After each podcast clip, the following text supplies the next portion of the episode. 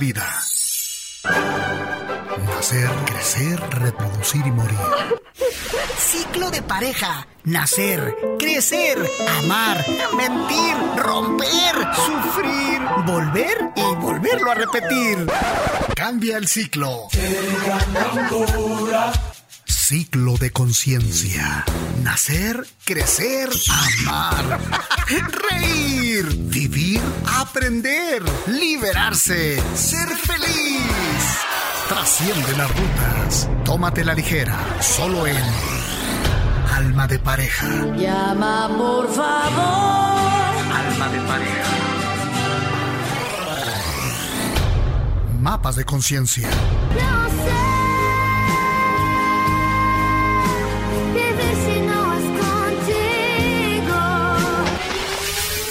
Sigue la ruta. ¡Comenzamos!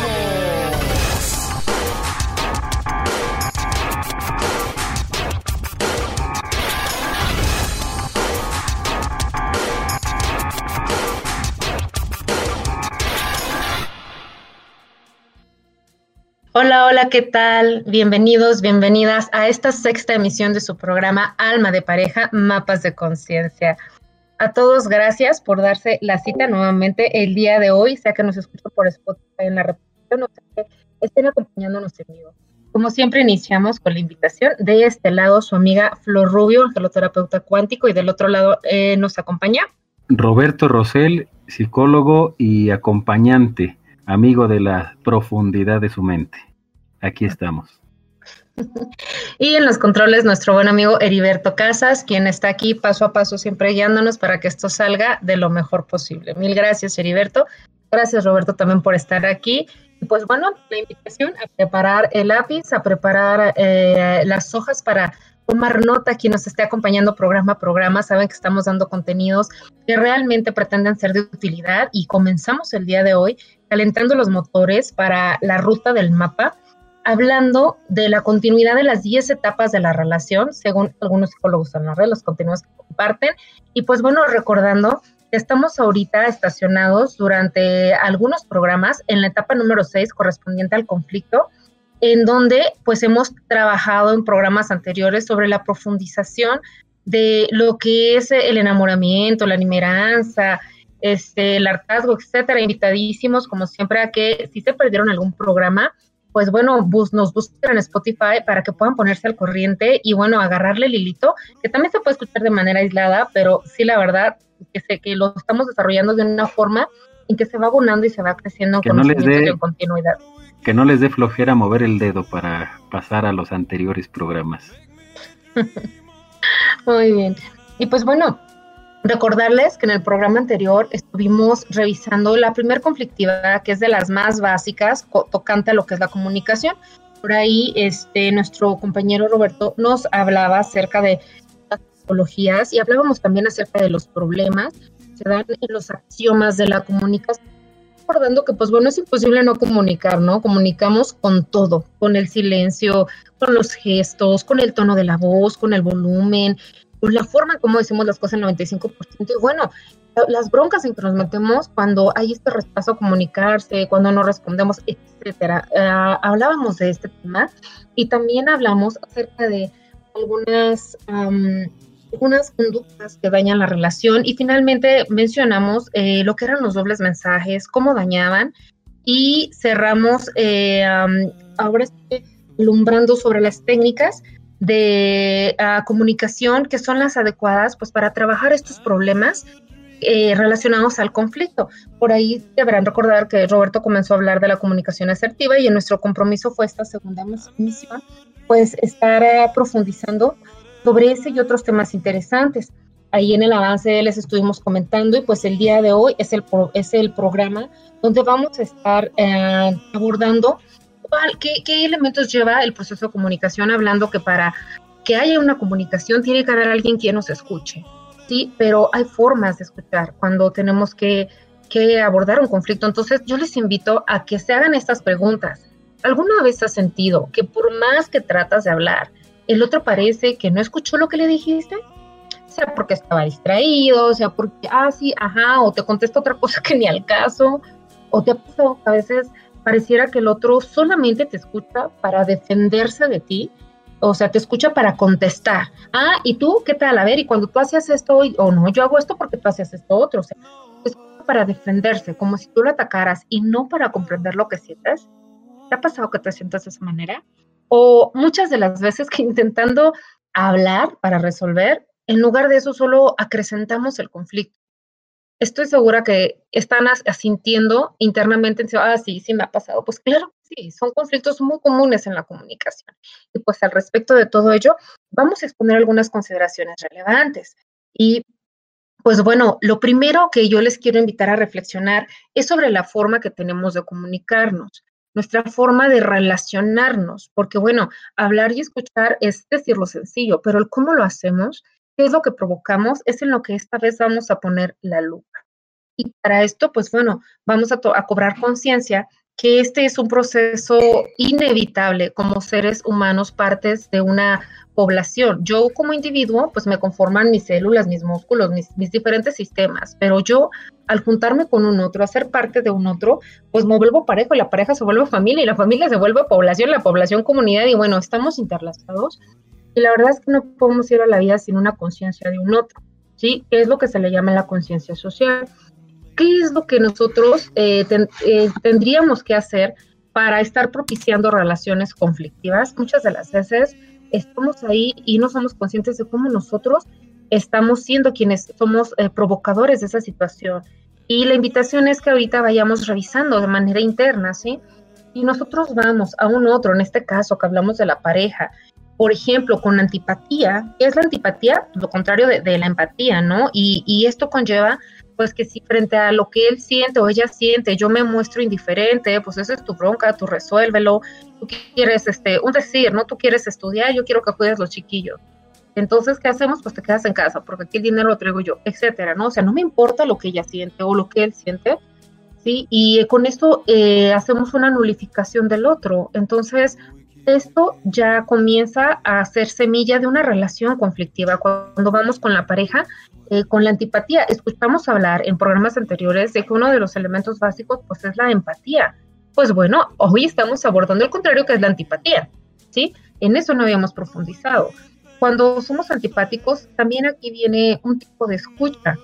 Vamos a desarrollar el programa de hoy, seis niveles de escucha. Les voy a, adelantar un poquito una, un nivel de escucha es la más superficial que se le llama escucha habitual.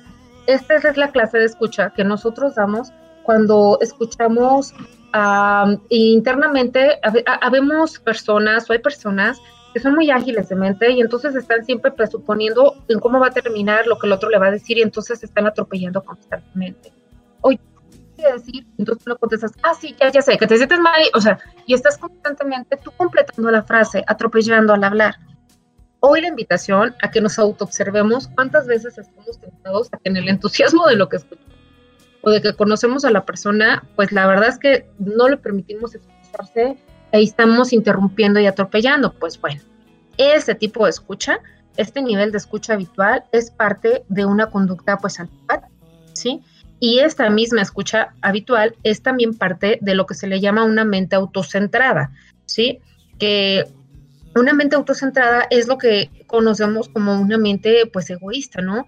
Eh, que está centrada solamente en lo que yo quiero, en lo que yo pienso, en, mi tiempo, este, en mis pretensiones y pues aquí obviamente una característica es el egoísmo que conlleva pues la desvalorización del otro. ¿sí? Yo le doy menos valor a lo que el otro quiere, piensa, siente o hace a lo que de lo que yo hago, yo creo, yo siento, yo, yo de alguna manera creo que soy mejor, que yo tengo la razón, que le tengo que estar leccionando, casi como que lo tengo que estar educando, ¿no?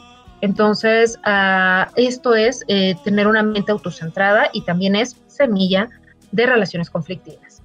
Y otro punto importante para generar relaciones conflictivas, pues tiene que ver, y ojo aquí, pues los prejuicios. La verdad es que para todos somos prejuiciosos. Eh, de verdad que el tema de prejuicios merecería un programa aparte porque muchas de las veces no somos, no somos conscientes de que a todos le metemos prejuicio. Hasta para escoger una ropa estamos metiendo un prejuicio. Si eso hacemos con elegir un perfume o cualquier adorno que vemos en casa, tiene un prejuicio, es bueno, malo, lindo, feo, pues imagínense con la pareja, ¿no? Frente a cada comportamiento. lo que me dijo, lo que hizo, lo que dejó de hacer, etcétera. Entonces, los prejuicios eh, tiene que ver comúnmente cuando hablemos de la pareja, con que creemos a nuestra pareja, ya lo etiquetamos como una persona difícil. No, ya lo conoces, ya lo conoces, es que es especial. Sí, ah, mujeres, al fin, al fin de cuentas, de todo hacen dramas, ya están haciendo su teatro. O sea, todos estos prejuicios que son este, culturales eh, nos están dando cuenta de que ya tenemos como una preprogramación a la cual simplemente sentimos. Es una predisposición. No, ya sé lo que me vas a contestar. Ya, ya me lo ahorro, ¿no? Entonces, eh, cuando vamos a una relación con este tipo de, situaciones, eh, lo que estamos generando son ambientes hostiles y relaciones destructivos. Y básicamente estamos contribuyendo, ojo aquí, a lo que es la, la situación de una comunicación violenta. ¿sí? Y a veces no, son, no nos damos cuenta de cómo nosotros violentamos al otro, de cómo a veces al hablar le decimos tú eres, tú haces, y el otro lo hacemos como causa este, y efecto pues, de todo lo que nos sucede, en lugar de también nosotros asumirnos en cómo es que la forma en que nos relacionamos también va propiciando que el otro se sienta desvalorado, que el otro se sienta eh, juzgado o prejuzgado, que el otro se sienta disminuido, nulificado, minimizado. Entonces, la invitación ahorita es que nosotros podamos realmente ser conscientes de, cómo vamos a nuestra relación de pareja y algo que aquí yo les quiero abonar también es que también tengamos en cuenta que, bueno, hay teorías que manejan, este, que pues bueno, dentro de la personalidad hay algo que se le conoce como temperamentos, que son como con los que se supone que, bueno, ya nacemos y tenemos que y que forma parte como intrínseca de nuestra forma de ser. Se dice que hay cuatro muy básicos, que son este como lo que con lo que tú vas a la vida. Eh, son estas formas de ser, de reaccionar. Y se supone que todos tenemos un poco de esos cuatro, pero desarrollados en mayor o menor medida. Entonces, yo se los quiero compartir porque de esto también va a depender bastante. Ahorita yo les hablaba de que pues a veces tenemos esta escucha habitual, pero ¿quién va a tener una escucha habitual de manera más prominente, más señalada? Pues bueno, principalmente dos temperamentos, que son los temperamentos que son extrovertidos, que, que tienen esta facilidad de palabra y una agilidad de pensamiento bastante fuerte. Entonces, pues ahora sí que, están como siempre desesperados, ¿no? Y queriendo hablar y así. Y hay otros dos temperamentos que son como más introvertidos, que son como más fáciles de, de, escuchar, que son muy buenos para analizar. Entonces, ¿a qué temperamentos me, me refiero? Bueno, los temperamentos que son eh, extrovertidos, que son los que seguramente eh, tienen, tienden a dar o tendemos a dar esta escucha habitual porque nos desesperamos, son los temperamentos sanguíneo y colérico. Eh, ¿Cómo sabes si tú eres uno u otro? Voy a dar algunas características, no son todas, pero puedes más o menos decir, ah, no, yo, yo voy de ese lado. Sí, primero que nada, voy a hablar del temperamento sanguíneo. Este, el sanguíneo es esta, esta clase de personalidad, es como las personas muy, muy alegres, esas personas que, llegan y traen la fiesta encima, este, y siempre están bromeando, y un ambiente pesado lo pueden hacer ligero, este, son amigos de los amigos, son personas que les importan las personas, ser popular, son buenos colaboradores, y ellos nunca los vas a ver haciendo un drama, como que todos se lo toman a la ligera, en su parte positiva. Pero pues cuando no está positiva, también suelen ser personas muy reflexivas, que no consideran este, a los otros, les cuesta mucho trabajo ser empáticos. Ups, entonces aquí vienen los, los antipáticos, ellos en su rollo, en su bienestar, y lo que el otro sienta, la verdad es que no, no les alcanza a tocar, mucho menos a comprender y a poder acompañar. Entonces ahí este, podemos caer en este tipo de situaciones. Son también personas muy emocionales. ¿Quiénes son los emocionales de estos cuatro temperamentos? Sobre todo los sanguíneos y los coléricos. ¿Qué quiere decir emocional? Pues cuando expresas y se te nota por cada poro lo que tú estás sintiendo, coraje, tristeza, alegría, etc. Y son personas que, pues bueno, tienen tendencia también a algunos vicios, al alcohol, al engaño, a la mentira, como no les gustan las broncas, se les hace más fácil como echar unas mentirillas, ¿no? Ahí para evitarse el rollo. Entonces, bueno, eh, una persona sanguínea, obviamente, en lo que va a caer para generar relaciones conflictivas va a ser en la situación, pues, de la y cuando hablamos, por ejemplo, de un temperamento colérico, estas son personas como muy prácticas, son líderes natos, personas activas, donde quieren ver oportunidades, este, les importa el trabajo, ser eficientes, siempre quieren como que, ok, luego que sigue, ven cómo sí o sí logren las cosas, personas independientes, toman decisiones a momentos, en su parte esto es bueno. pero la parte mala son personas que tienden a ser este, muy egoístas, ¿sí? Eh, ellos ahora sí que eh, consiguen sus logros, y, sí o sí, eh, ahora sí que estando quien esté enfrente, si, si le estorbas compromiso, tú estás escalón y vámonos, ¿no? Lo logran. Son personas duras, frías, para hablar, impacientes, este, y que también pues pueden ser muy mandones y muy humillantes o directos al hablar. Entonces, ¿en qué vicio ellos pudieran caer para generar relaciones conflictivas? Desde luego en la escucha habitual, por esta agilidad de pensamiento y pues también en la mente autocentrada, porque el egoísmo es una tendencia que tiene, ¿no? Como son personas que reaccionan tan rápido, toman decisiones arriesgadas, independientes, pues luego sí también como que desvalorizan lo que el otro tiene que decir porque se tardan en decirlo o porque no tiene como el, valor que él que se cree que él tiene, ¿sí? Entonces, eh, de acuerdo al temperamento, podemos encontrar cuáles vicios son los que podemos caer. Está también lo que se le conoce como el temperamento melancólico. Este ya es de los temperamentos que son introvertidos y ellos básicamente su rasgo principal es que son súper analistas y observadores. Ellos son personas muy talentosas, detectan siempre la falla. Lo que sea que esté mal, ellos lo van a identificar de lejos en las personas, en las situaciones, en las cosas.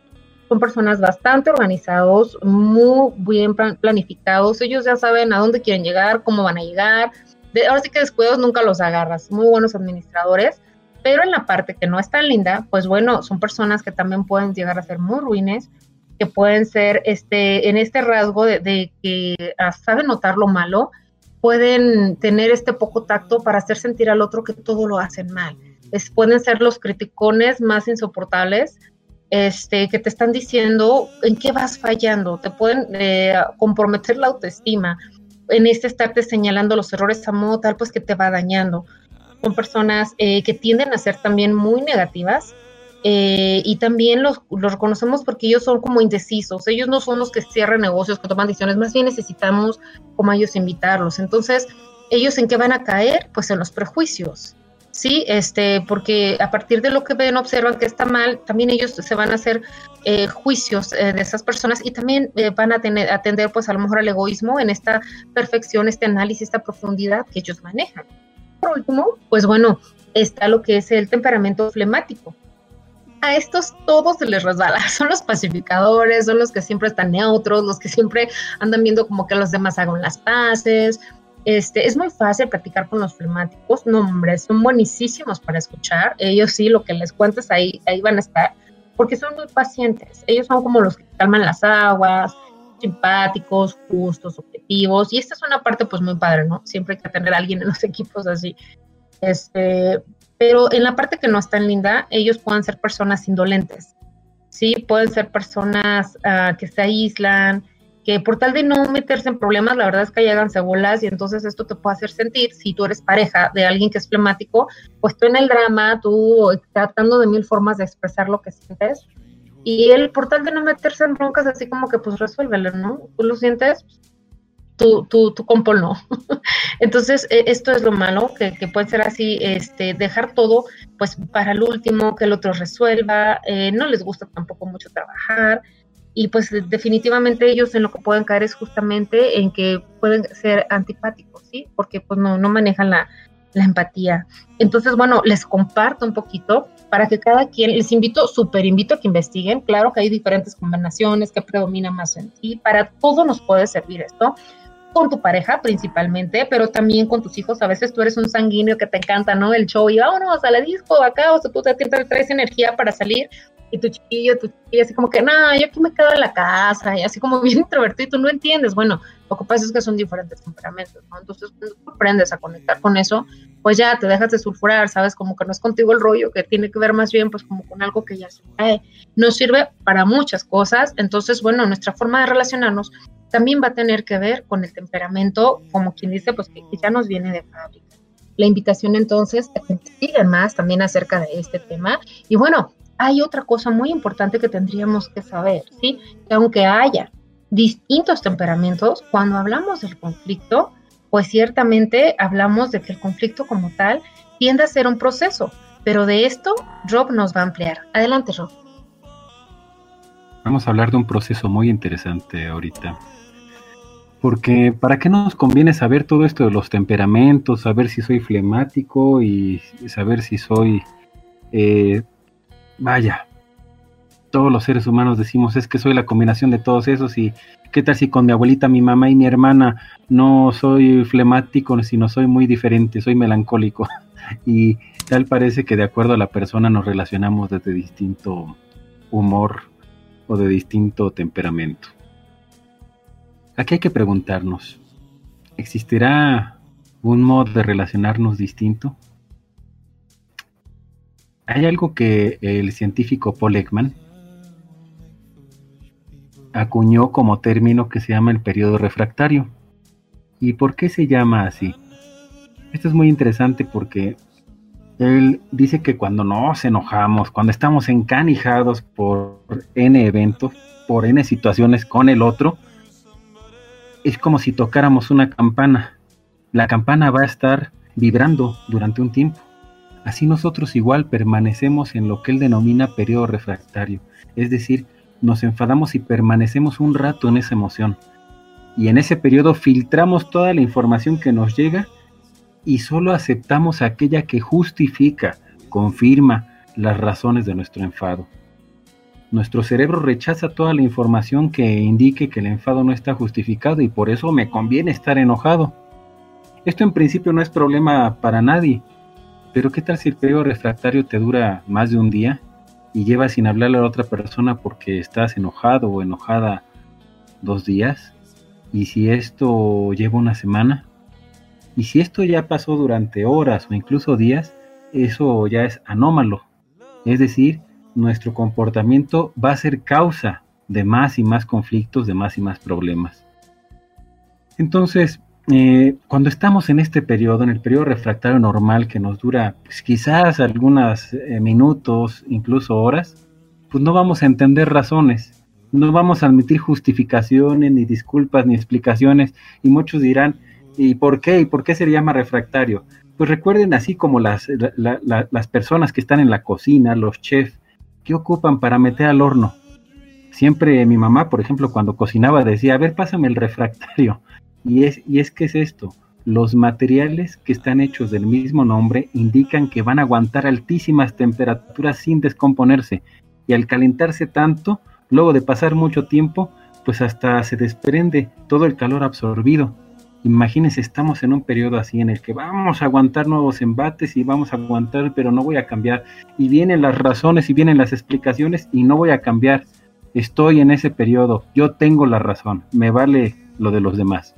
Entonces, científicamente hablando, esto ocurre pues por un área en nuestro cerebro que se llama el sistema límbico.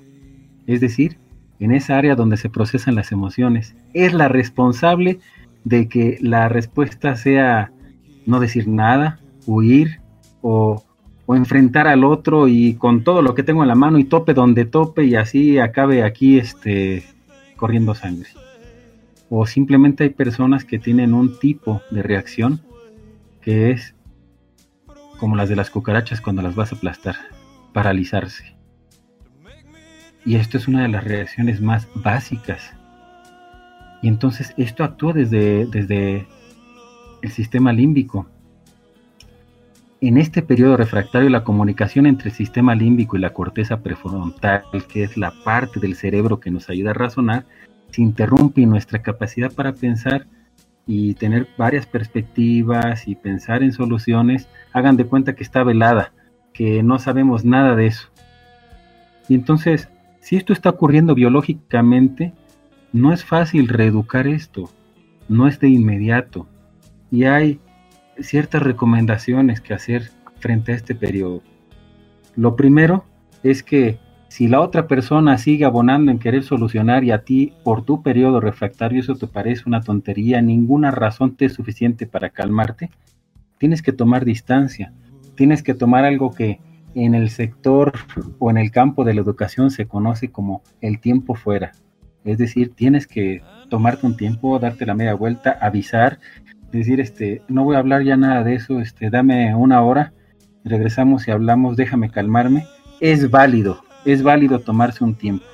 Con esto, retirarse y evitar una nueva situación en donde tengas nuevas embestidas, nuevas, eh, nuevos abonos, nuevas contribuciones a que te hagan enojar más.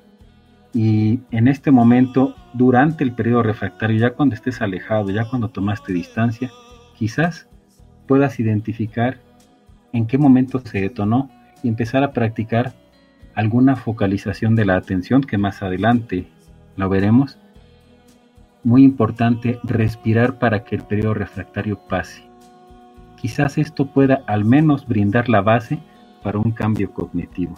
Pero no tienes la culpa tú ni tiene la culpa el otro. El periodo refractario es algo que nos ocurre a todos, es algo que está estudiado desde el punto de vista neurofisiológico y que a todos nos pasma, nos nubla. Y aquí nos preguntamos, ¿existirá un modo de afirmarse sin aplastar al otro y de escucharlo sin anularse a uno mismo, de no tragarse las palabras estando atravesado? ¿Habrá otra vía para esto? Mm, oye, Rob, aquí así me gustaría compartir un poquito también, complementando lo que acabas de, nombrar, que ah, la precisión que hacemos en relación a que Ah, con independencia del temperamento, tenemos que ubicar que el conflicto es un proceso que ocurre siempre de la misma forma, ¿sí? Entonces, eh, quiero que sepan que, los ah, componentes de todo conflicto son tres, que se le llama que es la parte cognitiva, la parte afectiva y la parte conductual. La parte cognitiva es todo aquello que interviene con tus pensamientos, los juicios, los prejuicios que tú haces, ¿sí? Este, la parte afectiva, pues es aquello que tú sientes, al estar en el episodio, llámese incomodidad, hartazgo, tristeza, humillación, etcétera. Lo que sientes, no lo que piensas.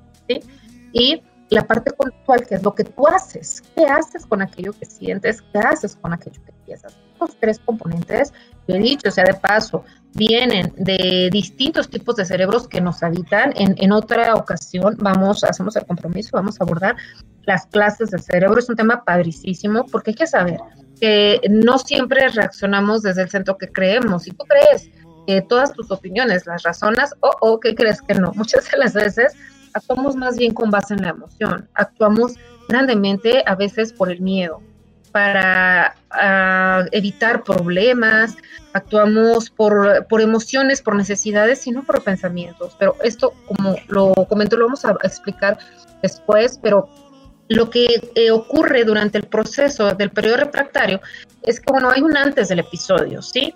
El antes del episodio pues, no, pues yo estaba eh, platicando con tal persona acerca de que me salió muy bien esto, fulanito me dijo esto otro, un decir, no vamos a hacer la combinación para que recordemos lo de los temperamentos. Pero yo soy una persona este, colérica y eh, mi pareja es una persona que es uh, melancólico pues él va a ser introvertido, analítico, juzgón, crítico, y yo voy a ser una persona pues muy abierta, muy directa, este, que soy temperamental, ¿sí? Entonces, el antes del episodio es que, bueno, ya habíamos tenido algunas diferencias. Yo, yo le cuento la historia. Y la siguiente parte, después del antes del episodio, es este, el, eh, antes del episodio es, el contexto previo, ¿sí? Pero luego viene lo que es el disparador o los botones. Esto es lo que te detona, lo que te hace que te salgan chispas, como a la familia peluche que te los rayitos, pues así, si tú ya tienes el antecedente de que tu pareja es un criticón de primera, ¿sí? O es un flematicón de, de, esos que, que, te desespera que nunca en la vida hagan nada, que se queden super tibios, tú en la batalla todo lo que da y el otro con palomitas disfrutando la función. Entonces, ya en los diferentes acumulados, ya es tu disparador, ¿no? O sea, me encamiona que no te metas en esto, o me encamiona que te juzgue, que te juzgando en lugar de eso es tu disparador. Todo aquello que ya tienes de acumulado por experiencia y que te hace engendras en pantera y entonces ahora sí vas a entrar a lo que es el periodo refractario. El periodo refractario tiene que ver en las etapas donde ya estás viviendo la experiencia donde te detonó y entonces viene el coraje, viene el rencor, viene el acumulado, viene la indignación, viene el sentimiento a flor de piel, que de verdad no hay que ponernos a luchar tanto con el sentimiento. Estudios este, también de neurociencias dicen que son 500 eh, de, fuerzas, de cuenta, de cuenta 500 caballos de lo que es una emoción contra 100 que es de la razón. O sea, ni te metas. La, emoción viene como una ola, te revuelca, te arrastra, te hunde, te mete, hace lo que quiera de ti. Tienes que aguardar a que pase para que puedas reaccionar. No puedes pensar, se apaga la parte de, la razón y viene enseguida pues la parte de la conducta, ¿sí? Entonces llevo cuatro etapas. Es antes del episodio, el disparador, los botones, y luego ya viene la experiencia y la conducta y vamos a hacer de cuenta que en esta parte, si tú lo ves todo al filtro de la emoción que estás y si estás triste, la tristeza la vamos a ver gris, pues ya te pusiste estos lentes tristes, que todo lo que te digan a ti te va a servir para hacerte más víctima y entrar en el drama. Pero que si estás enfurecido, tus lentes a lo mejor son el rojo vivo y todo lo vas a ver rojo, ¿no? Lo que se cruce lo vas a querer fulminar. Entonces, es la experiencia y la conducta, ya cómo lo estás sintiendo, cómo, cómo qué es lo que tú haces al respecto. Y ya viene el periodo, el periodo después, el de después del episodio, donde, ups, mmm, ay, ¿para qué le dije? Tendría que haberme callado, yo me bocote. Bueno, estas son las cinco etapas que componen un episodio emocional. Y el periodo refractario, pues es este donde ya se da la experiencia y la conducta. Y lo que ahorita les estaba diciendo Rob de, de cómo reaccionar cuando estamos en este proceso de mírame y no me toques, pues bueno, tiene que ver también con el nivel de competencias que tengas. Acuérdense que en el programa estamos en la misión 6, me parece fue en la misión 4, nosotros por ahí les compartimos un autodiagnóstico de competencias emocionales, personales y con un otro. Y pues bueno, si tú no estás eh, en que tú digas, no, yo la verdad tengo muy buenas habilidades y competencias emocionales, lo que sea que yo sienta, estoy en el conflicto y lo puedo transformar. Felicidades, tú de verdad que no necesitas gran cosa, pero si eres común de los, como el, común de los mortales, que la verdad es que todavía te identificas y te dejas arrastrar por la ola de la emoción, pues entonces de acuerdo a ese nivel de manejo de las emociones que tú tengas, son las recomendaciones. Si tú no, no puedes manejar eso, pues sí, primero, como dice Rob, pues hay que tomar distancia, ¿no? No me va a rebasar, aquí voy a terminar del chongo discutiendo, con permisito yo ya me voy, ¿sí? El, un recurso que tenemos integrado, efectivamente quiero darle esta fuerza, es la respiración. ¿Sí? Cada vez que nosotros respiramos, ya se los habíamos dicho en otros programas, desconectamos este flujo que, que, que está irrigando pues, el coraje, o sea, te relajas, se desconecta el coraje, la tristeza. Es más, acuérdate cuando estás a llorar y llore, o personas que están a llorar y llore, que llegan contigo, cálmate, cálmate, respira, respira, les decimos, ¿no? Exactamente, estamos de repente eh, eh, atrapados, secuestrados emocionalmente. Y me digo, y ni siquiera se nos entiende, ¿no? Estamos este, entre hablando y no, y a ver, hasta que no respiramos dos o tres veces, podemos volver a hablar. Entonces, por eso es tan importante que cuando nos sintamos en esta emoción de tristeza, de coraje, de miedo, de manera muy consciente utilizo mi recurso biológico y res de manera consciente no pasa nada, me tranquilizo, esto va a pasar, tiempo, tiempo, o sea, te bloqueas para que no se siga este, acumulando el fuego en la hoguera que ya traes adentro. Eh, otra también es, bueno, que te puedes retirar o evitar la situación. Yo, por ejemplo, me acuerdo que discutía mucho con mi mamá, saludos a mi mami, acerca del tema de la religión. Entonces, de verdad, no había forma en que una plática no terminara en cuestiones religiosas y por ende saliéramos del chongo. Entonces, hasta que yo aprendí todas estas cosas, de verdad aprendí a hacer la estrategia para retirarme del tema y no estacionarme, darle la vuelta o si empezaba a hablar este, el tema, en ese momento yo sabía que tenía que despedirme. Y no, me evité muchísimos conflictos, que no conocía esto antes. Bueno, yo se los comparto, se los compartimos este, estas son técnicas que cuando no somos muy hábiles podemos abordar.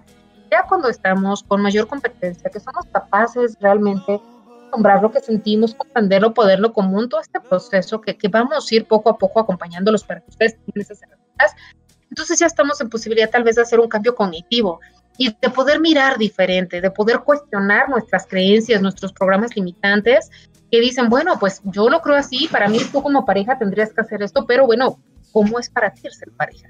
Cuando ya aprendemos a relacionarnos de manera constructiva con una mente abierta, empática, con todo lo contrario de, de generar relaciones conflictivas, entonces ya podemos estar en otro nivel y ya no ocupamos correr, ya podemos quedarnos de frente, intentar razonar, negociar, generar acuerdos hasta transformar la noche. Entonces era lo que quería un poquito complementar, Rob, adelante.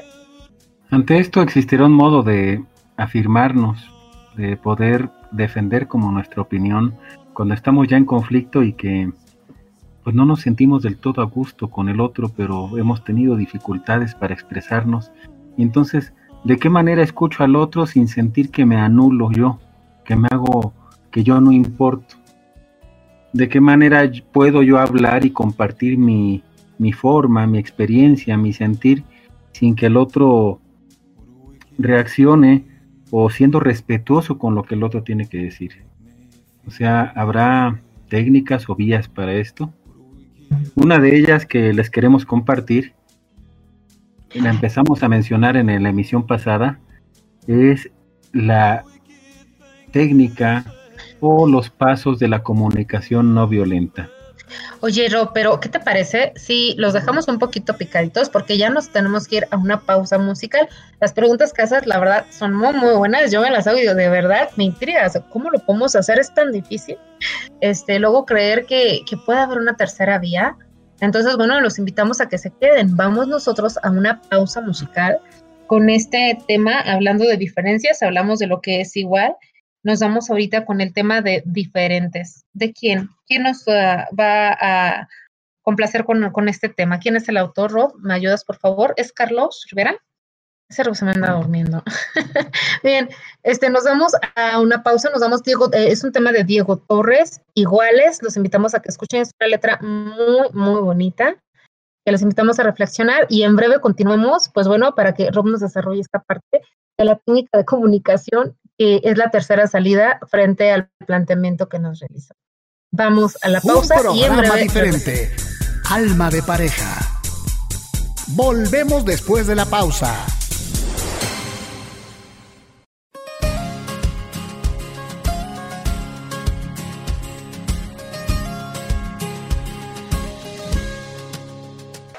Esto se pone bueno. Alma de pareja. Ya regresamos.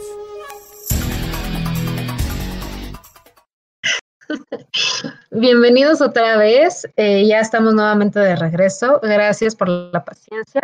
Y bueno, invitándoles a que continúen consumiendo la vida que tengan por ahí y vayan revisando sus notas. Pues ahorita que Roberto nos va a ampliar acerca del tema de una de las técnicas por excelencia mejores para resolver los conflictos de comunicación, que es referente a la comunicación asertiva. Pero yo quisiera antes eh, poder contribuir en un elemento importante de la comunicación eh, antes de entrar de lleno en este tema. ¿Y cuál, a qué tema yo me estoy refiriendo? Bueno, para hablar de comunicación, como les mencionaba hace ratito, tenemos que ser conscientes que antes, eh, pues también es importante saber escuchar. Hoy mi papá, besito hasta el cielo, mi papá, eh, siempre me decía, ese Flor, aprende a escuchar, aprende a escuchar. Oyes, pero no escuchas. Uy. O sea, pues, ¿qué me quieres decir con eso? Si me funcionan los oídos. Ah, bueno, ya, después de tiempo que me tocó este, experimentar las consecuencias de no saber escuchar y que nos tocó este, hacer la investigación, producir contenidos, etcétera, pues ya sabemos a qué nos referimos y descubrimos que hay diferentes niveles de escucha, ¿sí? Que para cada fin que tú tengas de interacción con una persona hay diferentes estilos de, de, escuchar. Y bueno, esto nosotros lo vimos en, en, el ámbito educativo y bueno, nos, puede funcionar también en el ámbito de pareja. Cuando se trata de construir algo con tu pareja, se trata como de que logremos hacer una habla atenta y una escucha atenta. ¿Qué es una habla atenta? Pues bueno, es ser consciente de lo que hablas, que tú tienes que hablar siempre, pues desde tu experiencia, no generalizando, porque luego a veces ofendemos este, y, y, transgredimos al, hablar de manera general.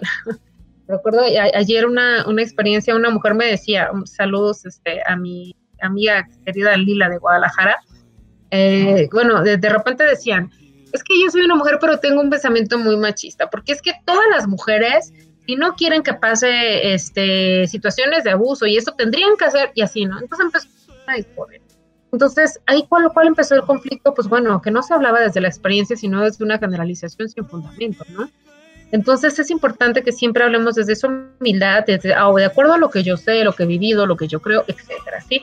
Ser breves y precisos, porque de verdad que queremos participar en la conversación y a veces hay alguien, uy, por ejemplo, los niños que les encanta contar anécdotas, entonces monopolizan la palabra y los demás pues se quedan con las ganotas nomás de hablar, ¿no? Entonces ser breve y preciso y sobre el tema, no salirte, ¿sí? Desesperamos. Tenemos personas que hablamos mucho y de verdad los otros como que, ay, no, por favor, lleven el sermón. Sí, flemáticos y, coléricos, este, perdón, sanguíneos y coléricos somos así como muy abliches y los que son otros temperamentos así como que, ay, no, ya va a empezar, ¿no? Y a ver el reloj. Entonces, bueno, una habla atenta tiene que ver con hablar sobre el tema, ser amables al hablar. Y una escucha atenta, pues es poner la atención a la persona que está hablando y estar autoobservándose en esas veces que tenemos la tentación de interrumpir, de juzgar, ay, no, sí, como siempre, como lo tiene todo resuelto, como, sí, este, como nunca le pasó nada por eso. Eh, es estar observando y ser muy minuciosos, planear lo que vamos a decir, ¿sí? Para igual no salirnos del tema y no seguir los impulsos de interrumpir y andar de juzgones. Entonces, eso es eh, lo que se le llama un nivel de escucha que es habla y escucha atenta y esta sirve pues para construir. Cuando vamos a hacer algo, tú y yo nos vamos a poner de acuerdo en algo, vamos a generar un acuerdo, este es el tipo de comunicación para los acuerdos, no para los para los acuerdos de construcción de la relación, ¿sí? Y hay otro tipo de, escucha que ya, ese ya se las adelanté hace ratito, el habitual, ¿no? Cuando, y, cuando vamos atropellando al hablar, completando las frases del otro, proyectando, ¿no? Sobre la del otro. Entonces, pues, obviamente, este, es una conversación X igual hay tanta bronca, pero cuando una relación de pareja, para solucionar el conflicto, esto solamente lo va a aumentar. Sí, este, y vaya que, que somos conscientes de cómo nos sentimos cuando somos interrumpidos. Cuando interrumpimos, no, pues igual ni nos da tanto, da porque nosotros somos los que estamos interrumpiendo, pero cuando nos interrumpen, pues se siente, ¿no? La frustración de que te dejan terminar la idea y andan ahí adelantados o contestando, etcétera. Entonces, esa es muy mala la escucha habitual para resolver problemas, no funciona, solo los acrecenta. También está la escucha generativa. Esta es una escucha muy padre porque se produce cuando el en el diálogo existe como una identidad compartida entre, entre las personas para encontrar soluciones. Oye, tenemos esta bronca. No, pues qué padre, ¿no? A ver, ¿y cuál es tu planteamiento? Pues mira, yo creo que podríamos hacerla así y así y así. Entonces tú como con esa avidez de, ah, ok, sí, mira, y también lo podemos hacer de esta forma. Eso es, eso es para generar soluciones, pero no es la propia del conflicto, eso es después del conflicto. El nivel de escucha, una escucha generativa. Está también la escucha informativa. Esta, esta escucha representa un nivel más elevado, fíjense, que de la escucha habitual, porque permite un verdadero diálogo, porque aquí estamos con una actitud ante la información que se recibe como para extraer los datos. Realmente estamos como ahorita, tal vez ustedes tienen una escucha informativa con nosotros en el programa, porque están viendo a ver qué, qué aprenden, qué les sirve, en qué hacen clic. Esta, esta escucha que ustedes nos brindan es una escucha informativa, ¿sí? Están ustedes este, analizando si es cierto, si no, una actitud abierta, ah, podría ser, sí tienen razón, ante la, información que estamos proporcionando, que ustedes están recibiendo, y aquí pues son evidentes eh, las diferencias en torno a lo conocido, decir, ah, yo no sabía que se llamaba de esta forma, no sabía que pudiera ser así. Entonces, aquí esa es la escucha informativa, es una escucha muy linda y ojalá que pudiéramos todos como tener esto cuando nuestra pareja nos habla acerca de lo que siente, ¿no? Ah, no, pues sí, desconocía que te sentías de esa manera, que lo tomaste así. ¿sí? Eh, es una escucha todavía abierta, sin prejuicio de, ¿por qué no me dijiste a tiempo? Entonces, bueno, esos son algunos niveles de escuchas aplicada a la pareja. Estamos hablando del ámbito educativo. Y hablando del ámbito educativo, que no se me vaya a pasar, sin mandarle un, un afectuoso saludo a nuestro amigo y compañero hasta Baja California, Sur, a nuestro compañero profesor Salvador Gutiérrez, que por ahí nos hizo una recomendación. Profe, ya estamos este, trabajando sobre los cinco lenguajes del amor, que posteriormente vamos a abordar en alguno de los muy buenas recomendaciones Y bueno, este, traspasamos del ámbito educativo, pues a la parte de la pareja, ¿no? Estos niveles de escucha que sirven pues para las relaciones. Y finalmente les voy a hablar de las escuchas que sí son para resolver conflictos es la escucha activa y la escucha empática. ¿sí? La escucha activa, pues bueno, tiene cinco pasitos. Lo primero, si tú quieres eh, hacerle sentir a la otra persona que realmente estás en interés de acompañarle en lo que siente, primero que nada intenta parafrasear. Haz de cuenta que estás frente a un espejo y eh, si la persona hace cara triste, pues tú vas a emular también que te compunge su tristeza, que, que, oh, no, si tienes razón, qué mal te debiste haber sentido, ¿sí? Nada que la persona triste y tú como con los ojos torcidos viendo el celular, etcétera, volteando a otro lado. A veces hay personas que, que luego nos evadimos así, ¿no? Y, pero eso le representa a la otra persona conflicto. Entonces, primero es parafrasear, ¿sí? Este, como si estuvieras en un espejo, ok, entonces lo que tú me estás diciendo es que sientes esto por esto y por esto, estoy bien, ah, ajá, cuando la persona te diga que sí, entonces, ok, parafraseale, no le tienes que dar tu opinión, solo decir con tus palabras lo que él te acaba de decir o ella te acaba de decir para que la otra persona sepa que le estás pintando una atención adecuada. El segundo paso es reflejar el estado emocional, que es lo que ya te comentaba, como si estuvieras en el, en el espejo y entonces que, que, se vea que tú estás como conectando con el sentimiento que hay detrás de las palabras, no con las palabras, sino con lo que se siente atrás de esas palabras y obviamente el validar. En nada de que, ay, no manches, y por eso te sulfuraste, y por eso le hiciste un drama, o sea, no, en el caso, o sea, a veces de verdad nuestra pareja, cosas que nos pueden parecer nimiedades, pues para nuestra pareja es algo súper importante y entonces tenemos que aprender a validar que yo no lo miro así, si para esta persona que yo se supone amo, es mi pareja, me importa, pues entonces yo valido que también eh, puede ser así si yo me pongo en sus zapatos, aunque no lo entienda, para ella es importante, entonces yo le tengo que dar esa importancia, ¿sí? Y pues el cuarto paso es estar completamente de acuerdo. Fíjense que eso es algo que los terapeutas este, hacen o hacemos, ¿no? O sea, tienes que, hacer para que la persona se sienta también en la confianza de expresar cuál es la situación que, que le está pasando. No tienes que estar, ay, no, ¿por qué hiciste esto? ¿Hubieras hecho esto otro? No, hombre, yo que tú. O sea, hay que dejar de estarse uno proyectando y estar de acuerdo porque esa es su realidad, su experiencia, su sentimiento y es válido tan válido como el tuyo. Y el quinto paso y último de la escucha activa, pues tiene que ver con cualificar lo que se dice como una afirmación indiscutible. O sea, si él me está diciendo que yo soy una indolente, una injusta, que yo soy una ingrata, o sea, sí, a lo mejor no me encanta que me estén diciendo tantas cosas, pero pues si esto es lo que siente, yo tengo que validarlo, porque es su sentimiento, no es mi realidad, pero es su sentimiento y como tal tiene el valor. De que me lo dice la persona que se supone que yo amo y que me ama. Entonces, me está hablando no para criticarme en teoría, sino, algo que sea un melancólico, ¿verdad? sí, que tiene. Bueno, pero el común de las veces no es para joderte la vida, o sea, es porque se intenta arreglar una situación, hay que desahogar ese acumulado. Entonces, así es como vamos a brindar una escucha activa y una escucha empática es muy parecida.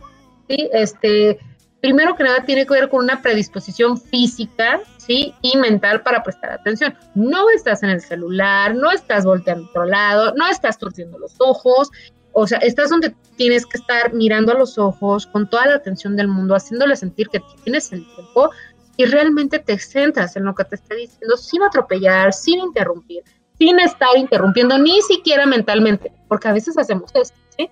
De acuerdo me callo, pero internamente estás desarrollando el diálogo, ¿sabes? Y entonces, pues realmente lo sigues haciendo. Y tarde o temprano esto también se nota porque le pierdes la calidad de la escucha. El segundo paso es apartar las suposiciones, prejuicios o preocupaciones. Este, y esto es tener la mente abierta, ¿sí? Eh, si tú, si, a ti, a ti, a ti te preocupa en tu forma de ser que la, tu pareja haga esto, pues eso es tu inseguridad sí, pero a lo mejor eso no, le preocupa, entonces tú tienes que apartar, este, y si pasa, grábate, y sí, y sí, vas a eliminar tu y sí, tus inseguridades tuyas de ti, y entonces solamente vas a escuchar de manera abierta lo que tenga que decirte como su realidad indiscutible y válida. Y el paso número tres, pues se tiene que ver con esto, que es evitar a toda costa los juicios hacia nuestra pareja, ¿sí? Ya les desarrollé hace ratito la situación con mm, relación a los juicios.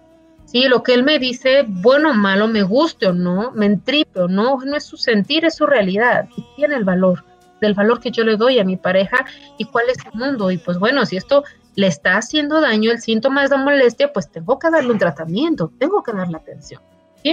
El cuarto paso es prestar atención al lenguaje no verbal. Ojo, esto es lo que es el paralenguaje, lo que se dice la par del lenguaje. ¿Sí? Esto tiene que ver con uno de los axiomas de comunicación. ¿Se acuerdan que les decíamos que hay problemas de relación y de, contenido? Que el contenido es el tema y la relación, pues es la forma en cómo tú lo dices y que esto pues es el noventa y tantos por ciento. Eh, aquí es donde realmente se juega todo. En el tono, en la forma, en el gesto que te hizo, en el tono. Así como hay tonos así que de tu galán tu galana te habla y desgraciado, desgraciada, cómo te derrite Así que no quisieras agarrarte la besos, abrazarlo, abrazarlo. También hay tonos que, híjole, ¿no? Pero es facto, ¿no? O sea, te prende el nombre adentro porque ya, ya le estás viendo la actitud. Bueno, al lenguaje no verbal, a, sus tonos, a sus expresiones, etcétera. Y también aquí hay una, hay una forma que tienes que tratar de imitar ah, como los reflejos de sus expresiones, si está compungido, si está Ah, lo que sea que te está expresando, tienes que comportarte a la altura de ese y no desconectarte con algo totalmente opuesto. Y bueno, esto es un poquito más largo. Finalmente tú tienes que demostrar que entiendes su punto de vista. No te vas a aferrar, oye, pero ¿por qué lo miras de esa manera? ¿Lo puedes ver? No. Sabes que sí, creo que visto desde tu punto de vista puede verse de esta manera, porque si yo estuviera en ese lugar, tal vez así, así, o aunque yo estuviera así, no hiciera diferente, creo que siendo como tú eres así, o sea, tienes que tratar de entenderlo, de comprender la visión que tiene acerca de, de su visión del cómo debería de ser cierta situación, sea que discutas de los hijos, de la economía, de la propia relación, de lo que sea que sea el tema, bueno, ¿cuál es la construcción que él tiene del deber ser? Pues en su punto es válido, trata de entender cómo lo mira, desde su historia, su experiencia, su expectativa, y acercarte ahí pues desde la tuya propia, pero sin querer forzar a que el otro piense como tú, sino entendiendo que estamos hablando de él, cuando estamos hablando de escuchar. Aquí no estás respondiendo, solamente es una forma que tú tienes que aprender, que es la forma adecuada de escuchar para que finalmente podamos interpretar el mensaje justamente pues con la regla de oro de la comunicación que es la empatía, como si yo estuviese en ese lugar y aunque yo no reaccionaría de esa manera no quiere decir que, me cierre a que pueda ser diferente desde su historia y su percepción. Entonces, eh, les dejo aquí eh, lo que son estos seis niveles de diferentes tipos de escuchas para diferentes situaciones. Y ahora sí, Rob, este, ¿cómo se relaciona todo esto con lo que es ya el proceso de, ya no solo de escuchar, sino también de aprender a decir en situaciones de conflicto. Es imprescindible primero hacer todo esto que mencionas para después expresar las ideas propias. Una propuesta que nos hace Marshall Rosenberg es la de la comunicación no violenta. Dice que se ha de experimentar en dos, dos planos, tiene dos objetivos. El primero de ellos, pues, privilegiar la intención de tolerancia, y la búsqueda de la cualidad de una conexión. ¿A qué se refiere esto? Que nos importa el otro, que queremos arreglar las cosas con el otro, queremos conectarnos con el otro, entonces vamos a privilegiar esa conexión. Si es que existe esa intención, ¿no? Y la segunda, pues, comunicarnos sin algo que mencionaba, sin poner adjetivos, sin interrumpir al otro, tratando de no hablar tanto de la actividad del otro. Cuando yo comienzo a hablar y empiezo a poner adjetivos al otro, o le digo tú siempre, tú nunca, es que debes, o es que es que no me haces caso, es que deberías, esas ya son palabras en donde estoy violentando. Estoy diciéndole al otro lo que tiene que hacer y no estoy hablando de mi propio sentir, de mi propio pensar, de mi proceso. Y eso es lo que necesito compartir. Por ejemplo, cuando hablas de anteriores parejas, me siento inseguro, me siento no valorado, me siento comparado porque necesito que reconozcas también mis logros o que, qué sé yo, si tuviste situaciones que no has sanado con esas anteriores parejas, pues trátalo con un terapeuta o de alguna forma, pero no me las digas a mí a mí me daña. Esto que estoy diciendo es un ejemplo real de una estructura de comunicación no violenta. Eh, regularmente no la cumplimos completa. Regularmente las personas quieren decir lo que les molestó y no, pues es que siempre estás hablando de tus anteriores parejas, tus novios, tus novias y nada más me estás comparando, pues ¿cómo quieres que me sienta? Yo voy a hacer lo mismo. A ver, la otra vez que iba en la calle y que me quedé mirando a otro o a otra, tú no te sentiste muy feliz. Entonces, ¿por qué siempre me estás echando en cara a tus anteriores parejas? si no estás a gusto conmigo, pues ahí está la puerta. Esta es la manera en la que muchos discuten, o como me dicen algunas, algunas alumnas, no, pues en el momento en que yo veo que habla de alguien más o este, o se fija en alguien más en la calle, pues yo lo pellizco, maestro. Entonces se llega incluso a, situaciones ya de agresión física. Y hay que tomar en cuenta este andamio. Cuando y hablar de la situación. Me siento y hablar de la emoción, de lo que siento en ese momento. Necesito que expresar nuestra necesidad. Y por último, la petición, o sea, e, englobar ahí mismo la petición. Y no cabe, no cabe de más reforzar. No, pues este, gracias por escucharme. Me interesa que arreglemos este problema. Eh, yo pienso que podemos ser una buena pareja podemos reforzar al final hasta con una palabra de cariño que, tengamos con la persona. La estructura de la comunicación no violenta se parece mucho a la estructura de la comunicación asertiva, con ciertas diferencias. La comunicación asertiva la proponen otros autores y pues será tema que estaremos también retomando en, en futuras emisiones.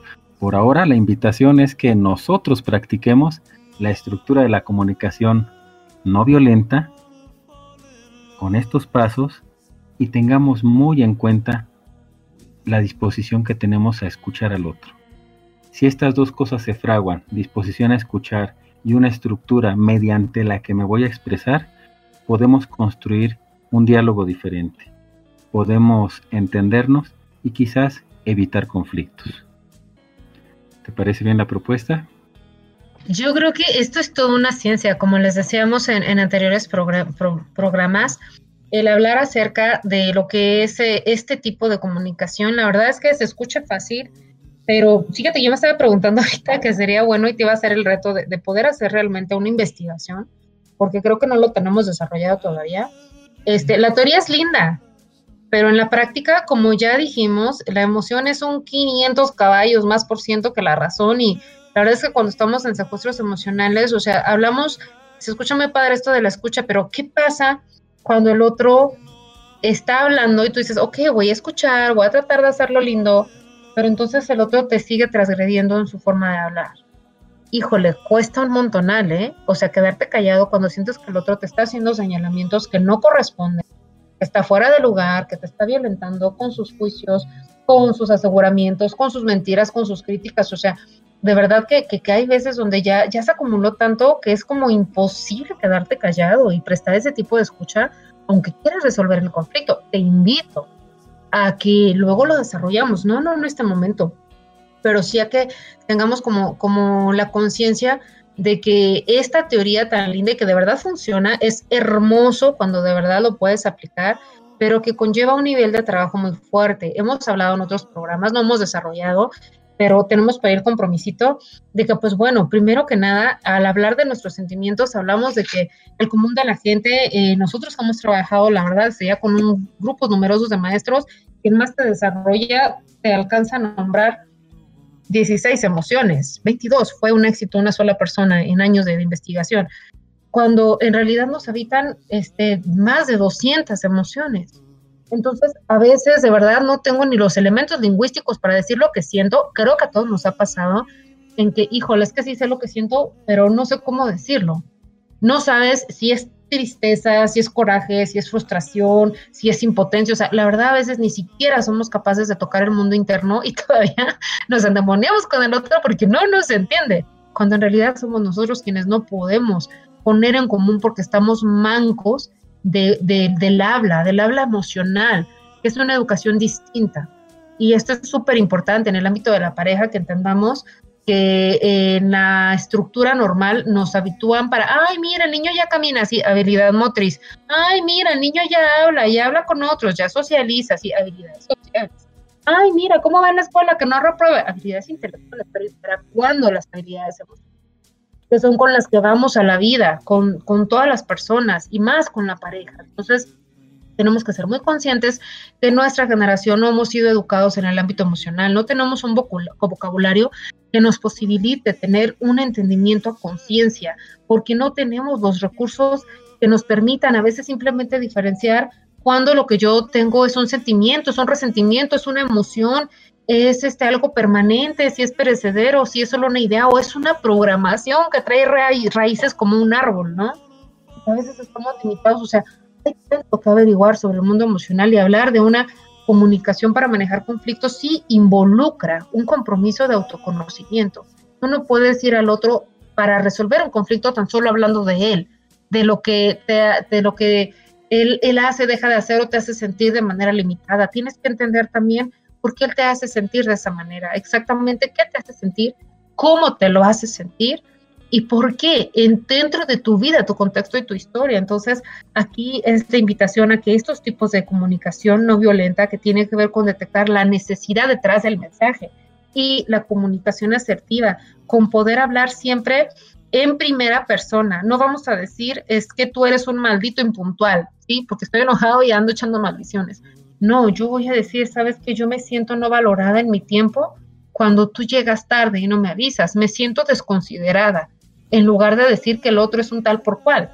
¿Sí? Entonces, eh, lo pongo en un ejemplo sencillo, pero eh, vamos a ir cada vez profundizando más y más en temas más y más fuertecitos de las diferentes conflictivas y entonces vamos a ir desarrollando un poco más de ejemplos para la aplicación de, esto. Muchas de las veces nos es tan difícil aprender a pedir. Habemos personas de verdad que estamos como que alcanzas ya es un gran logro decir lo que sientes de manera oportuna, porque a veces la verdad es que ni lo decimos, no nos alcanza, estamos acostumbrados emocionalmente o no queremos conflictos, lo que tú quieras, pero el punto es que el otro se viene a enterar de aquello que sentimos mucho después, de manera inoportuna, y entonces, este, bueno, ya uno lo siento como un logro, ya al fin dije lo que siento.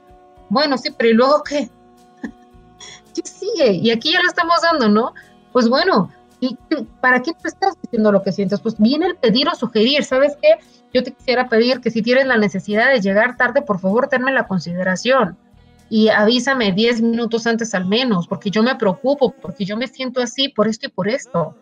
Y la otra persona, entonces ya generar un acuerdo. Entonces, reitero, es un ejemplo muy sencillo, pero que es algo que vamos a ir desarrollando porque la comunicación es la base de la interacción con todos los seres humanos y principalmente pues con la pareja, que es con quien se puede dar la fricción porque es con quien mayormente convivimos. Entonces, pues bueno, este, y es invitarles a que nos sigan en el siguiente programa.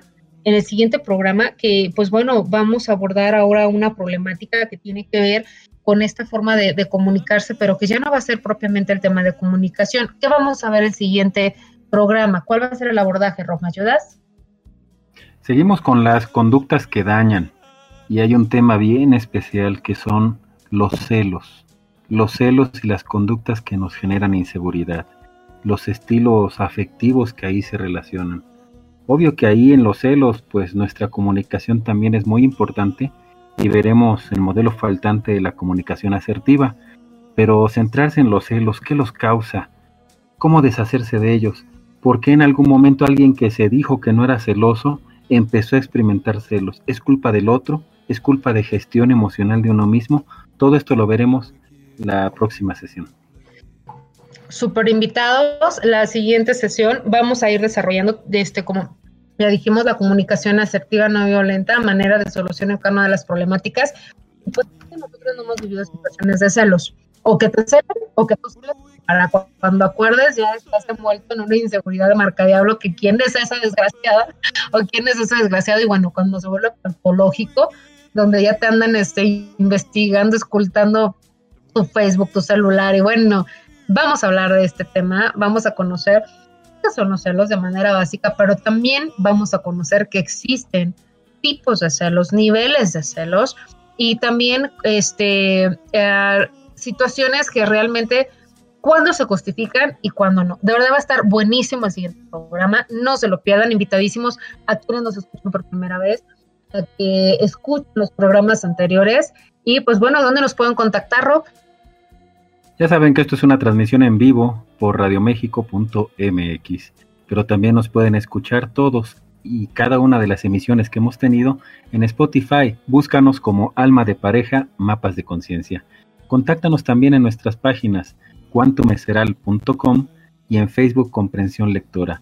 Nuestro correo para que nos escriban todos nuestros amigos es grupo.impulso.esceral.gmail.com. En nuestra página de Facebook es Comprensión Lectora Recursos Didácticos. Nos encuentran con el logotipo como de una espiral de colores con alas y este unos muñequitos entrando a esa espiral del conocimiento de la evolución espiritual interdimensional. Eso es el logotipo. Impulso el Seral, que es pues bueno el impulso del ser. Entonces, eh, los invitamos a quien quiera de igual manera profundizar sobre estos temas en nuestra página de quantum.aceral, que ya les compartió Roberto. Tenemos también por ahí este, la oferta de diplomados, de módulos, que es totalmente pues, una especialización en los temas de lo que es eh, las competencias emocionales. Es algo padrísimo, un mundo obligado a conocer el laboratorio de lo interno. Entonces, agradecer a las personas que hasta el momento de este, de este momento nos han estado acompañando y a nuestro buen amigo Heriberto Casas, que pues bueno, como siempre nos acompañó en los controles. Roberto, mil gracias también por el acompañamiento del día de hoy. Y a todos ustedes en casita en sus diferentes dispositivos. Si les gusta este programa, por favor apóyenos con un like, a compartir este contenido que esperamos a todos les sea de utilidad. Muchas gracias a todos por compartir con nosotros y que tengan una buena velada. Gracias. Hasta la próxima. Ciclos de pareja ha llegado a su fin, pero prometemos volver muy pronto. No se lo pierda, Alma de Pareja. Hasta la próxima. La mejor versión de mí no la conociste tú.